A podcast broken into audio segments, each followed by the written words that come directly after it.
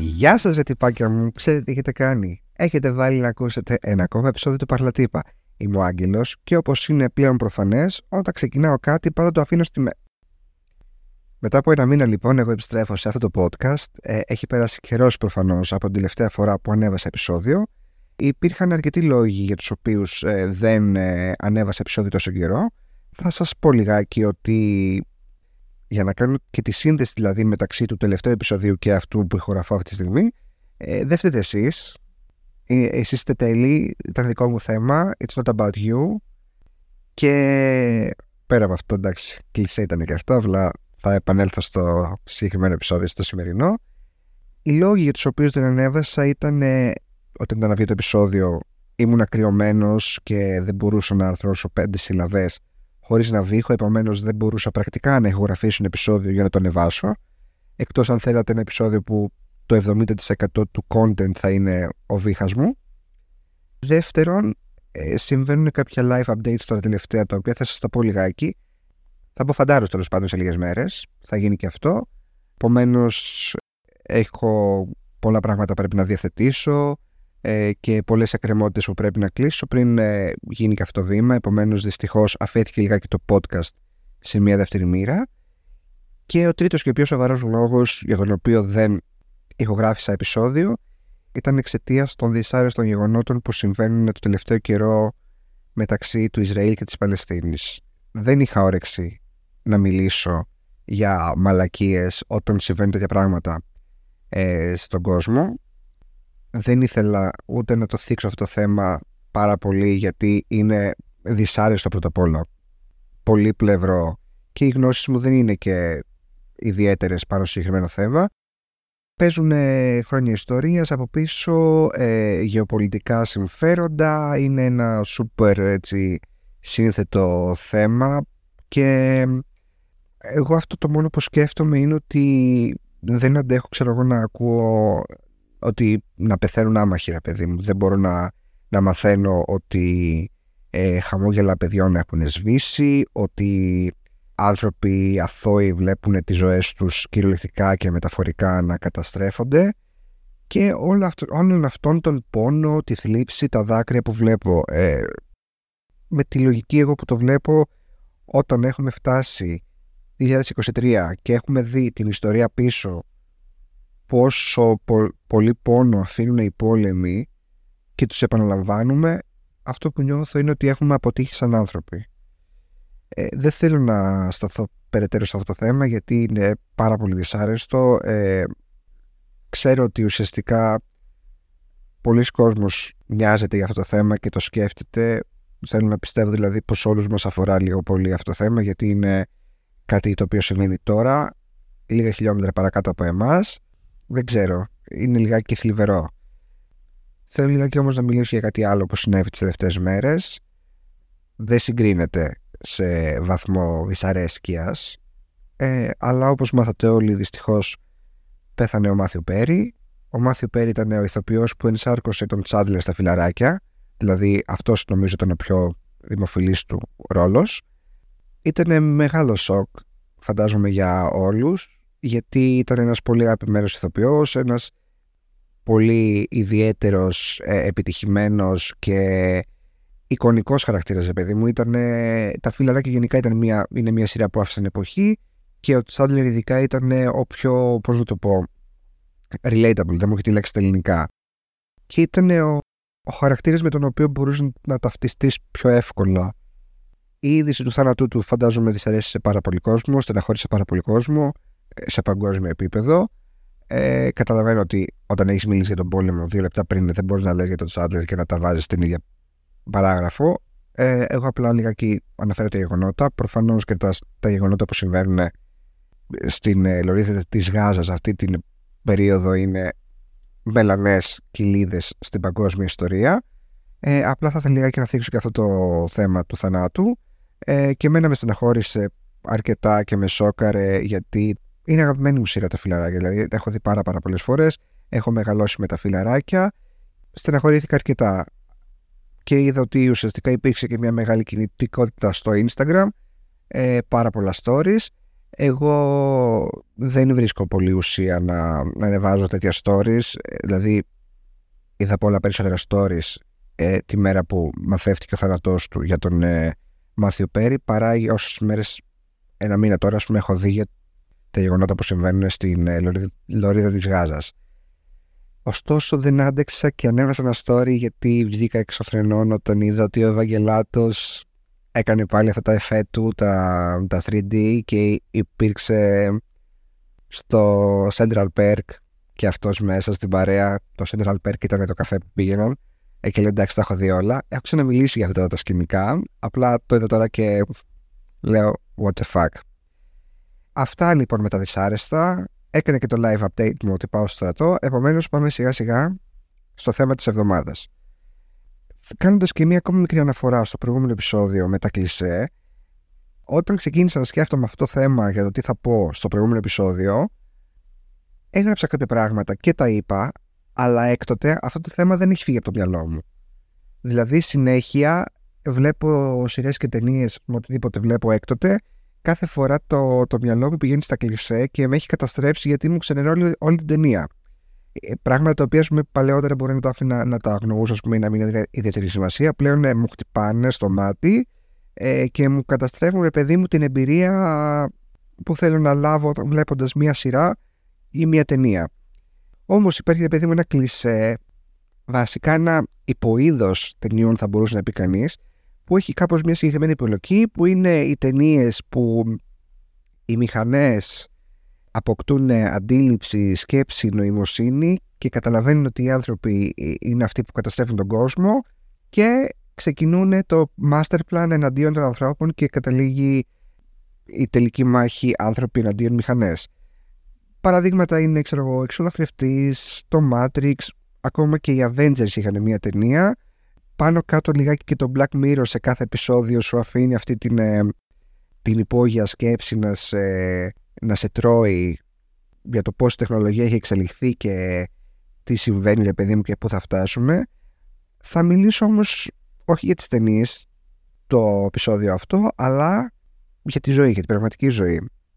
Και ουσιαστικά όλα αυτά έχουν κοινό προφανώς την τεχνητή νοημοσύνη, το AI, και το οποίο αυτό AI έχει έρθει στη ζωή όλων μας τελευταία.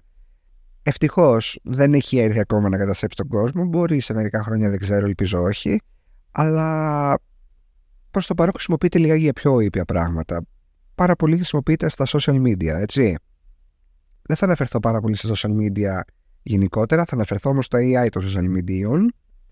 Στο Instagram, ας πούμε, τώρα όλοι τελευταία έχουν ανεβάσει οι influencers, δηλαδή κυρίως αυτό με τις φωτογραφίες του yearbook που είναι ε, φωτογραφίες δικές τους ανεβάζουν και παράγει κάποιες άλλες φωτογραφίες στο ένα λογισμικό ας πούμε ε, που είναι και καλά στο σχολείο κάθε χρόνο.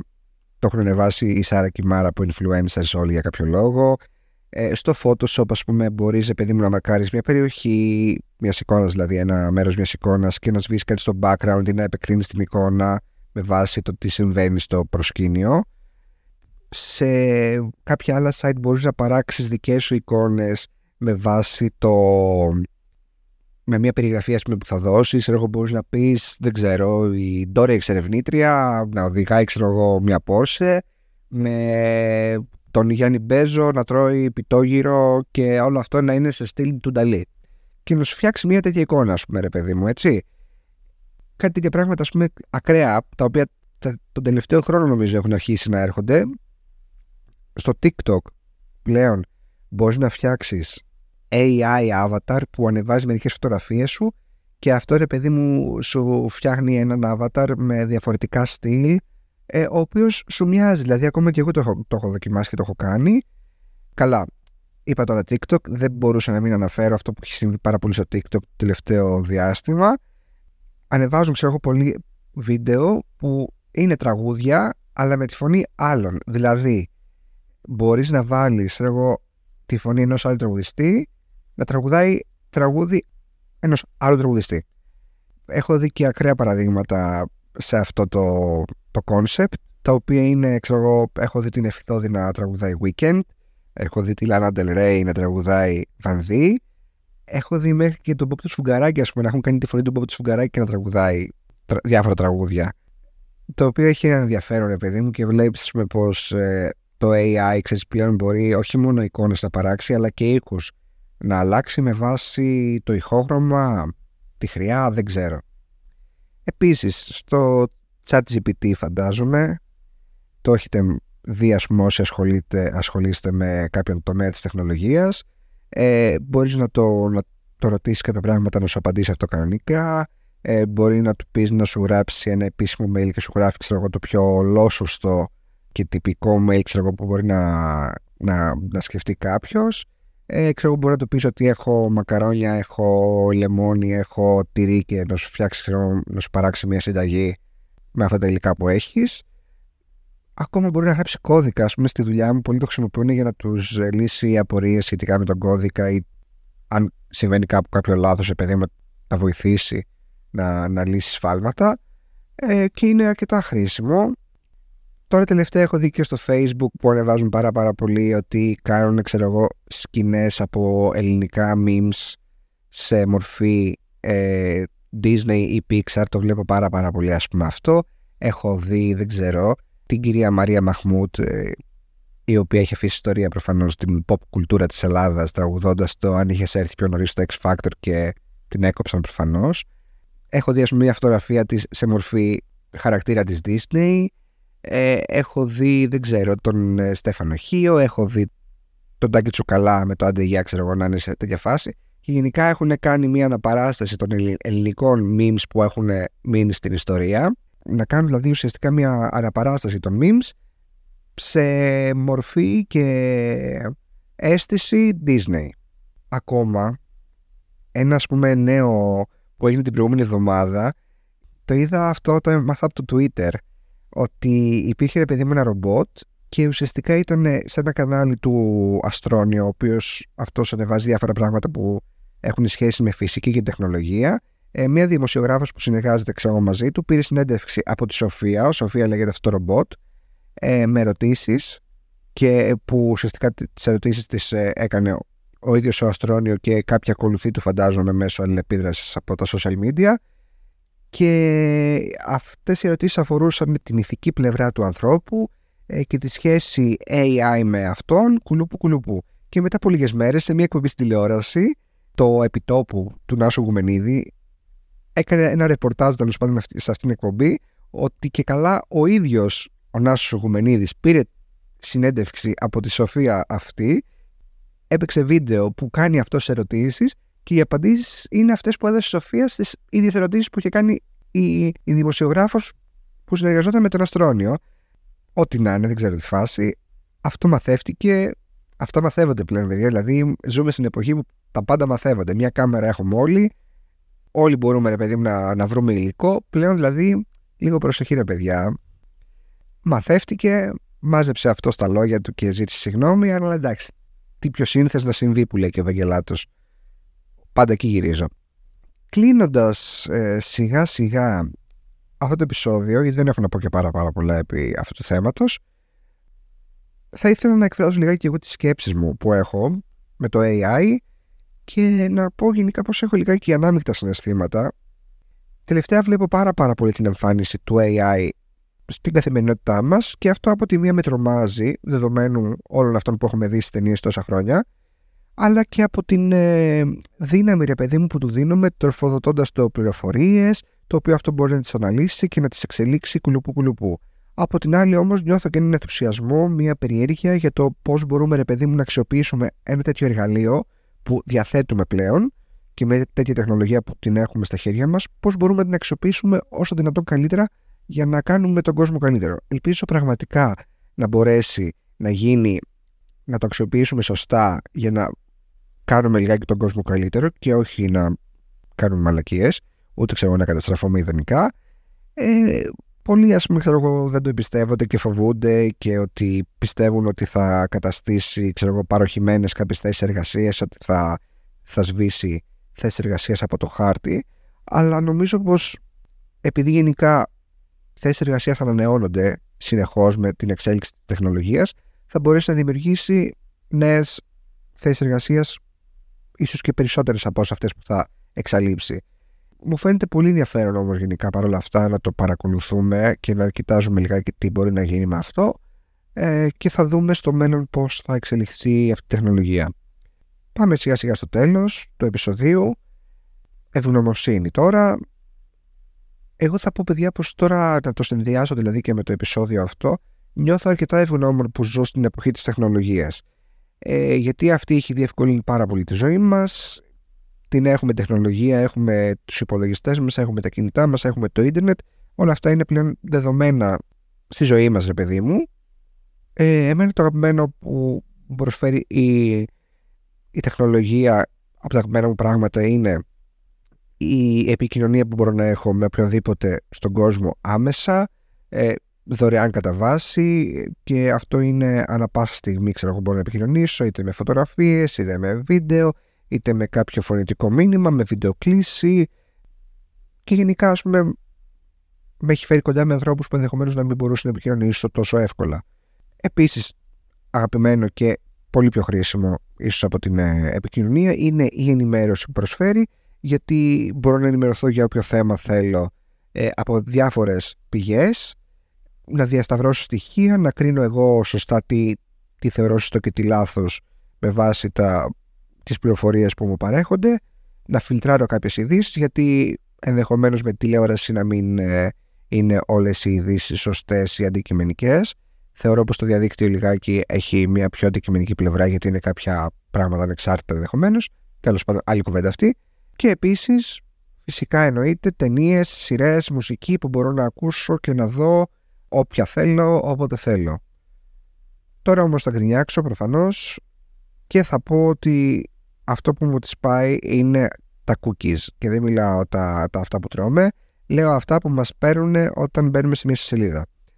Μπορείς εγώ να ψάξεις κάτι, να γκουγκλάρεις κάτι και μετά απλά να στο εμφανίζεις ως διαφήμιση. Εγώ ας πούμε τώρα που πάω φαντάρος, όπως είπα, ε, και έχω ψάξει ρε παιδί μου διάφορα πράγματα που χρειάζεται ένα φαντάρος, όπως είναι φανέλες στρατιωτικές, όπως είναι κάποια ισόρουχα, κάποιες κάλτσε ειδικές στρατιωτικές, κάποια backpacks από εδώ από εκεί. Μου εμφανίζει συνέχεια στο Instagram, στο YouTube από εδώ από εκεί διαφημίσεις, οι οποίες είναι αυτά τα προϊόντα. Τις προάλλες έκανα μια αναζήτηση για το Temu, φαντάζομαι θα το έχετε δει γιατί έχει γίνει και με αυτό χαμός τώρα τελευταία. Είναι μια κινέζικη πλατφόρμα, νομίζω δηλαδή είναι κινέζικη, που πουλάει ξέρω, διάφορα προϊόντα και από τη στιγμή που το έψαξα μου πετάει διαφημίσεις παντού. Στο, στο TikTok συνέχεια, στο Facebook, ε, κάθε δύο stories στο Instagram μου πετάει τέμου. Μου βγάζει συγκεκριμένα μία κουβέρτα τορτίγια την οποία όταν την είδα λέω απλά τη θέλω. Εν τέλει δεν την πήρα γιατί δεν τη χρειάζομαι. Αλλά γενικά αυτό έχει κάτι τιμές ε, ξεφτύλα, τσάμπα ξέρω εγώ 1,5 ευρώ η κουβέρτα. Δεν ξέρω για ποιο λόγο έχει τόσο έκπτωση. Οριακά ύποπτο. Από το τέμου έχω δει, νομίζω, το πιο επιθετικό marketing που έχω δει ποτέ μου. Σίγουρα τα did there. Θα πατήσω play τώρα στην κασέτα με τα πράγματα που πρέπει να πω για να κλείσω το επεισόδιο. Επεισόδιο σε αυτό το podcast ανεβαίνει κάθε δεύτερη πέμπτη, αλλά αυτό έχετε καταλάβει ότι είναι ψέμα. Κάθε όποτε θα λέω από εδώ και πέρα νομίζω. Ε, μπορείτε να ακούτε αυτό το podcast από το Spotify, από το Google Podcast και από το Apple Podcast, τα οποία είναι και δωρεάν Google και Apple Podcast. Μην τα ξαναλέω, θέλει απλά ένα λογαριασμό Google ή Apple αντίστοιχα. Είμαι ο Άγγελος, ακούσατε ένα επεισόδιο του Παρλατύπα, τα πάμε.